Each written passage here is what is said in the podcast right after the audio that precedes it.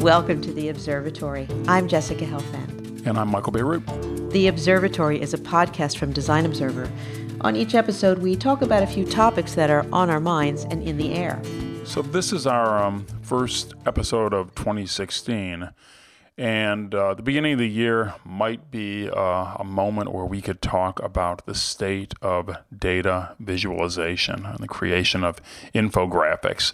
I noticed with all the other 10 best lists and best of the year lists that came out for 2015, a number of different publications and online sites came out with things like chart of the year, the weirdest infographics of the year. It just seems like this um, art, this science of making information visible in a graphical way, which not that long ago was considered a fairly esoteric and even boring sort of thing, now is really viewed as uh, uh, something of widespread interest and worthy of comment. I think there's a really simple explanation for why this is. I think this is the visual equivalent of short attention span theater.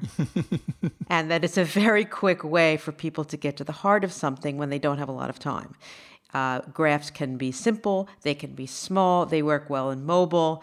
Uh, and increasingly, they're becoming interactive. So, if you want to know how many people in South Dakota are reading your blog on a Tuesday at four o'clock, you can zero in on that data. But you know, the thing is, with the speed with which we want to transmit this information to the world, it's so easy to get this stuff wrong. And I think increasingly the, the, the second wave of this, after all this popularity and, and best of lists and, and visual listicles, is that people are going to start really kind of peeling back the layers and finding things that are incorrect. It's very easy to transmit incorrect information swiftly and visually. Um, on the other hand, I find these things have this. Uh, uh, weird and compelling authority to them that I'm as susceptible to as as anyone would be. I mean, I see a uh, uh, in my Twitter feed, something will come up. Say, it'll say something like, uh, "Here's the uh, conflict in Syria explained in a single chart," you know, and I'm like, "Yeah, this is what I've been waiting for." There seems to be it's it's, it's like complex, it's borderline incomprehensible.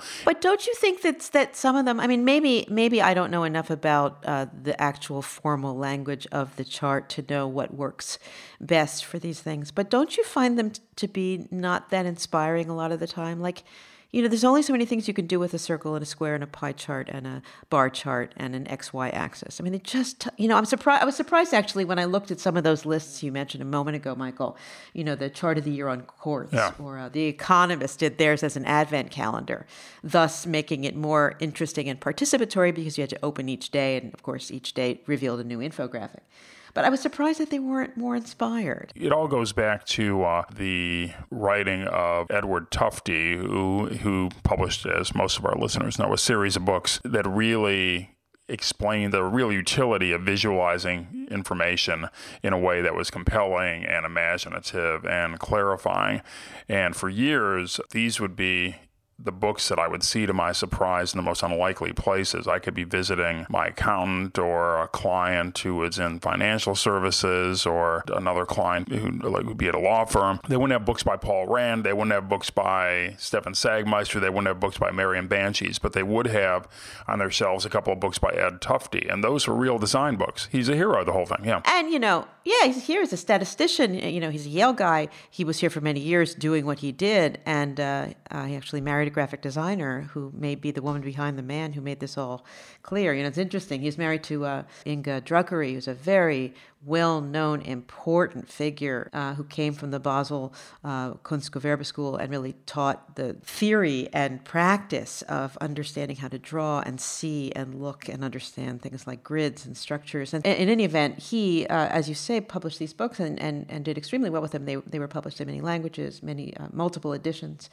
Um, but even those, I mean, what he did well in his books is he, he brought in the historical element. So he talks about, you know, Florence Nightingale's amazing chart of the Crimean War. Uh, that was a, a, one of the first charts to show, uh, in no uncertain terms, that more men were being killed uh, as a result of poor health care in the camps than as a result of gunfire. And this was not information that the government wanted to hear at that time. And here, a chart was actually an effective tool in public health and the dissemination of information in public health. But I think to bring it back to the current day, um, uh, the, the, the kinds of charts that I find myself swooning over, Michael, are the ones that are uh, visually, I think, a little bit uh, nuanced, not so much against the graphic evidence, but against the time and dimension space. So, for example, uh, the Senseable City Lab, which is spelled like sense, S E N S E, right? Senseable City Lab at MIT. Mm, for yeah, MIT. Uh, yeah, got yeah, a yeah. challenge a little while ago from the Coca Cola Company to look at terabytes of data uh, against uh, more simpler information like brand loyalty and the proportions of people who are using their product. And they made this uh, unbelievably beautiful information graphic called Drinking Data. Uh, and why is it beautiful? It's beautiful because there's typography in it that interrupts the flow of the charts. It tells you what you're looking at. It moves in and out of space. It's really simple. It's rendered in three in, in red and black and white. Uh, your favorite colors, Michael. Um, so you know, and it's and it's a to, it's a total chart of something that is information rich, image heavy uh, image in the sense of graphical reproduction of form that tells you what you're looking. I think it is just so elegant as opposed to these things that are just, you know, here's the XY axis of, you know, why a Q tip will save the world.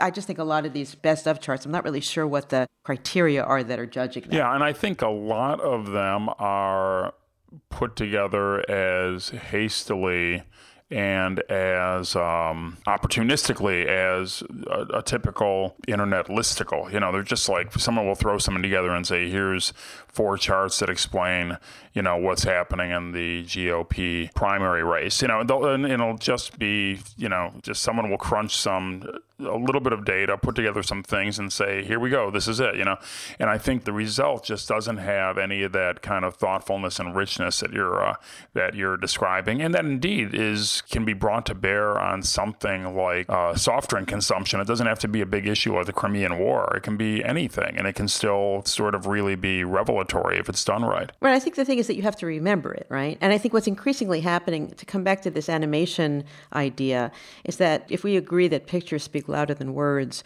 moving pictures really speak louder than words uh, because they captivate our attention and we become just, uh, I think, mesmerized by the fact that not only are we looking at something, but we're looking at something that's dancing around the screen. Uh, and that's a tricky territory because it can be done well or badly, of course. Uh, there's a, do you know about this uh, numbers gumball video? No, no. Has this, has this crossed your feed yet? So th- this was drawn to my attention recently. There's a guy named Roy Beck uh, who's a, a, seasoned journalist. Uh, uh, he's a wonderful long um, uh, provenance as a as a person who asks serious questions as a as a writer, uh, and at the core of his interest in the world is immigration, particularly coming up on this election when the question of uh, immigrants in the United States is a big big question for voters.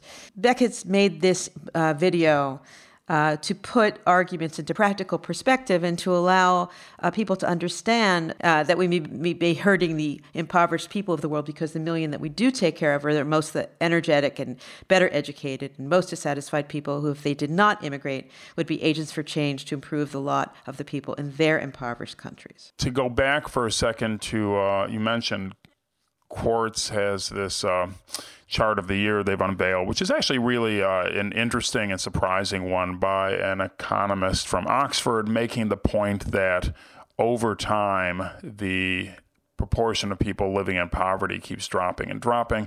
You sort of see your own frame, you know, am I making more money than last year or not? But it's sort of when you sort of see it not just uh, the past 12 months, but the past two centuries, and not just me and my friends and my neighborhood and my city and my state and my country, but the whole world.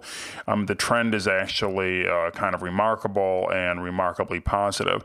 Uh, one of the things that I think is sort of telling is that um, on Quartz's site, chart of the year is not just chart of the year, but it's chart of the year TM, um, meaning that they intend to kind of own the idea of designating the chart of the year. So um, at least the uh, folks at the Atlantic and the um, the business wing of that enterprise at Quartz has determined that uh, naming chart of the year is going to have some value in and of itself, which is making some point, I think, about people's ongoing fascination with infographics and uh, data visualization. Uh, yeah, and I think that. Uh, people again have a short attention span so here's the quartz chart rolling everything into one and bringing it down to to you i mean at the end of the day the other things that these things uh, make patently clear is that they make them very pertinent to you. And you need to find yourself in that chart. You need to locate and calibrate and figure out your coordinates against the trajectory of the world. Otherwise, you can't relate to it. I think maybe that's one of the reasons why,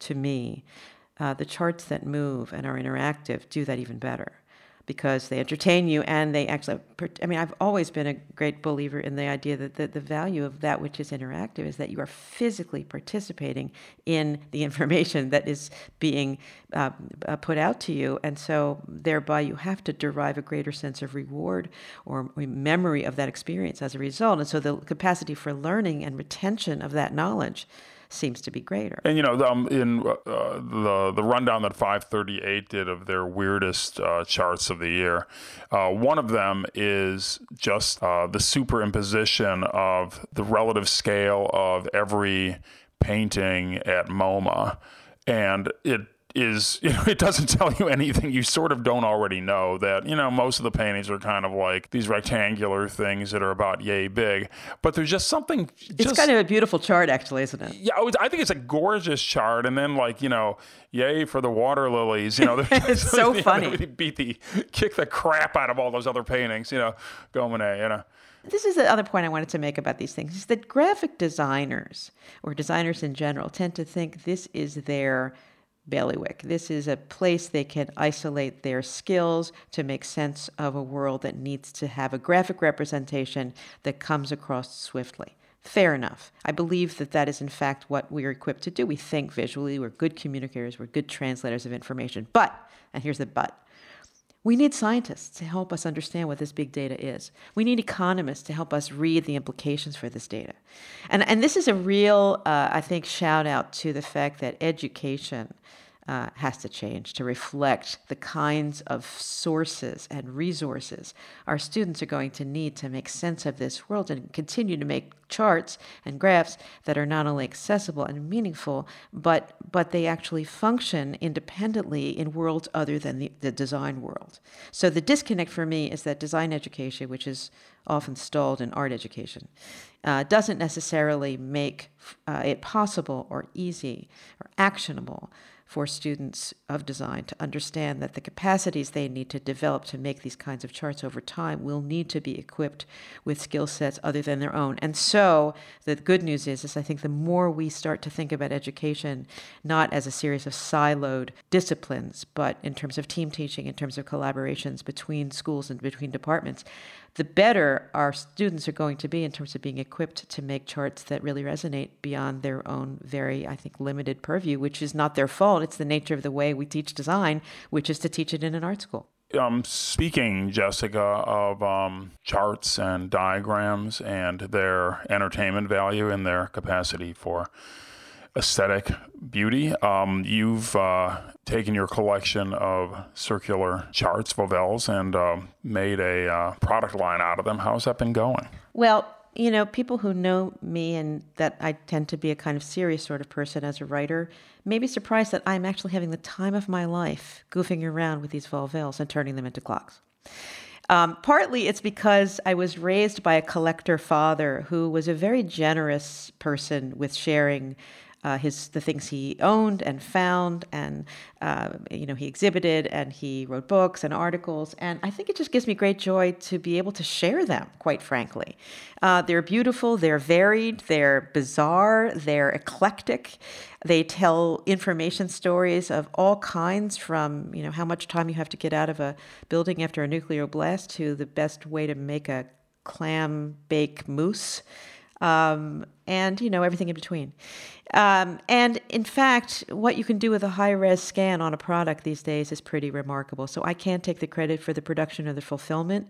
Uh, part of the joy in making them is that I don't have to worry about the production or the fulfillment, and I can just worry about putting these things on other products. And so these clocks, there are now quite a few of them, um, are available through Society 6, and we have a link on our site, and we'll keep adding them over time. And we hope people find them as, as um, interesting and compelling as we do. And um, do you know what the best selling one is? Uh, I think we're doing pretty well on that radiation detector. Although I have a feeling that there, there are many that were for recipes and menus of things. Um, they seem to be having their having a little mainstay uh, hold out there uh, because, of course, people often hang clocks in their kitchens. Uh, and then another category that we're starting to see um, getting a little bit more play is maps. There's some amazing maps. Uh, there's a European chart from 1932 that has a zeppelin. Yeah, I, I, I bought that one for Dorothy actually. Well, thank yeah, you. for Christmas. Yeah. we thank you. Thank you for your support. And she loved him. So that same collector father uh, amassed over his lifetime. Uh, he's still amassing uh, a really remarkable collection of medical uh, ephemera, pharmaceutical labels, uh, ephemera from tins and advertising and uh, posters and uh, a number of things that are really documents of social history of medicine and pharmacy, and in some cases, propaganda and persuasion. Uh, typographically, they're remarkably beautiful. And so we have launched a new collection.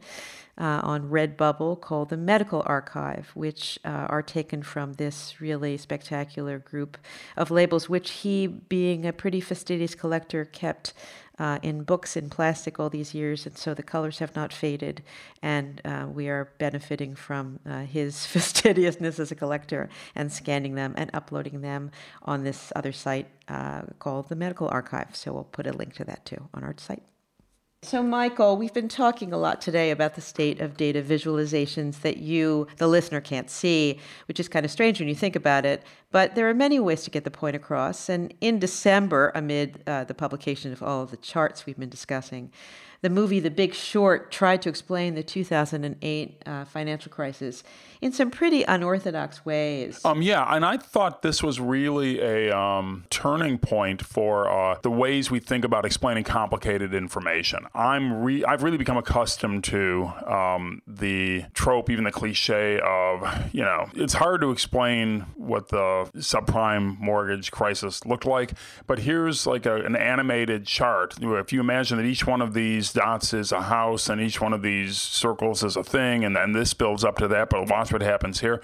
On one hand, it's um, you know it's admirable to try to make these animated charts and things, but it's not meeting people. I think where they actually are in their own minds. What's really interesting about the uh, uh, the movie The Big Short, which is really about um, uh, based on Michael Lewis's uh, nonfiction account of some guys who more or less bet against the American economy prior to the financial collapse and ended up profiting from what they correctly perceived was the greed and uh, uh, short sightedness of almost every large financial institution in the United States and perhaps the world in that movie, um, they sort of like anticipate exactly when you're going to find something boring, when you're going to find something incomprehensible, when you're going to find something likely, and then they will, um, you know, do what's called breaking the uh, uh, the fourth wall, and will, you know, someone, one of the characters, uh, uh, will directly address the viewer and say, "This is a little bit boring, so let's explain it to you this way." Ryan Gosling, who's sort of the narrator, uh, will cut away and say, "Now to explain to you how a subprime mortgage really works." Margot Robbie. And Margot Robbie's beautiful actress appears in a bubble bath sipping champagne to explain what a subprime mortgage is. Uh, the other examples Selena Gomez at a blackjack table paired with a, a, noted economist, and Anthony Bourdain in the kitchen making fish and showing you a vat of day old fish and three day old fish, and how a stew is made of something that's good and less good.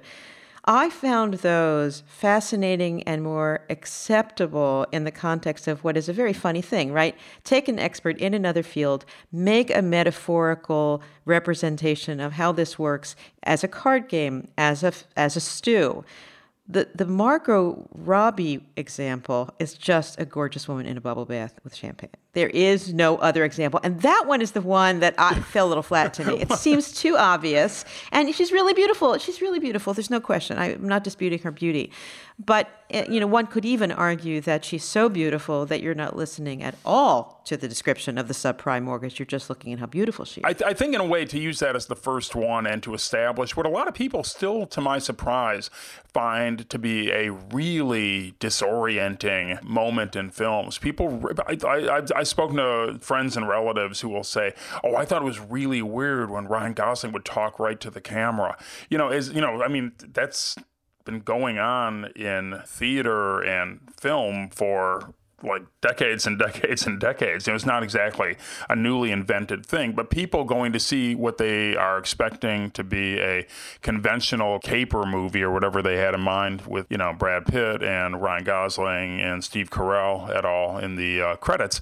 You know, I think just find it really weird when this uh, sort of uh, Brechtian commenting on the actual uh, plot starts happening right in the middle of the thing. And I think by introducing it just with something as preposterous as a beautiful woman in a bathtub explaining something that otherwise you will find horribly boring is it was I think was meant to just sort of establish that that was going to happen later on. I think had they started with Anthony Bourdain, the, sort of that would actually made more sense, but actually seen be less kind of audaciously preposterous as a way to establish that as a thing they're going to do all the way through. What I really loved about the movie, though, uh, in terms of lessons for people doing, um, you know, trying to explain complicated things is it, it both acknowledged exactly what it's like not to know this stuff sort of made it okay not to know that stuff. One of the things they say is the reason that you don't understand it is that the banks didn't want you to understand it. And by sort of uh, uh explaining it in ways that's sort of like down to earth and uh, and frankly entertaining, uh, I think there are lessons for people who. Um, are earnestly doing these charts that are neither deep and profound like some of the examples you mentioned, Jessica, but nor are they audacious and entertaining by making these great metaphoric leaps. They're just sort of lightweight, empty calories. And I think there's something just terrific about, uh, um, you know, coming down really hard on one side as they do in that movie. Right. And it would be nice to think, actually, at the end of the day, that it's not the visual resonance that makes us remember something or even the clarity of the explanation but that the lesson, the cautionary tale at the core of the narrative, which is sort of moral hazard, right? Which really you could liken to if you saw Spotlight, it's a similar story. I mean, the, the thing that you take away, at the end of the day, everybody leaving the theater has one thing in common, which is that they're sentient beings, right? We are, we're moral people at the center of all this, one would hope. And, and I think that that's the thing is really the big, the big question for me is what's the thing that reaches people to make them realize what it is to do the right thing? Where's the conscience? Whether it's gumballs or charts, or if it's women in bubble baths sipping champagne. You know, what's it going to take? Because at the end of the day, that really is both of those films for me, and and even and all, every film I've seen lately, Joy in a way is that is about that too, right? It's like all of them tell the story in a different way. They're all, of course, different stories with different characters and different trajectories of of time and space and meaning. But at the end of the day, it's like, what is it to do the right thing?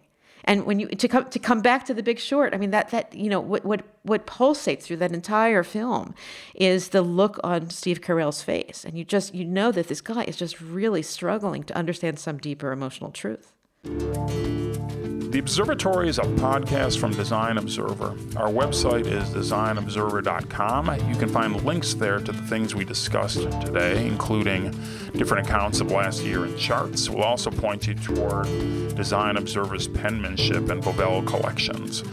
Between episodes, keep up with Design Observer on Facebook and on Twitter. Let us know what you thought of this show and if there's something you want to hear us talk about next time. You can subscribe to the Observatory on iTunes, SoundCloud, or however you take your podcasts. Go to designobserver.com slash the observatory.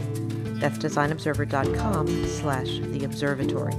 And if you're not listening already, please tune into our other podcast, Design Matters with Debbie Millman. Teddy Blanks wrote our theme music. Our producer is Blake Eskin. Happy New Year, Michael. Talk to you soon. Thanks, Jessica. Talk to you soon.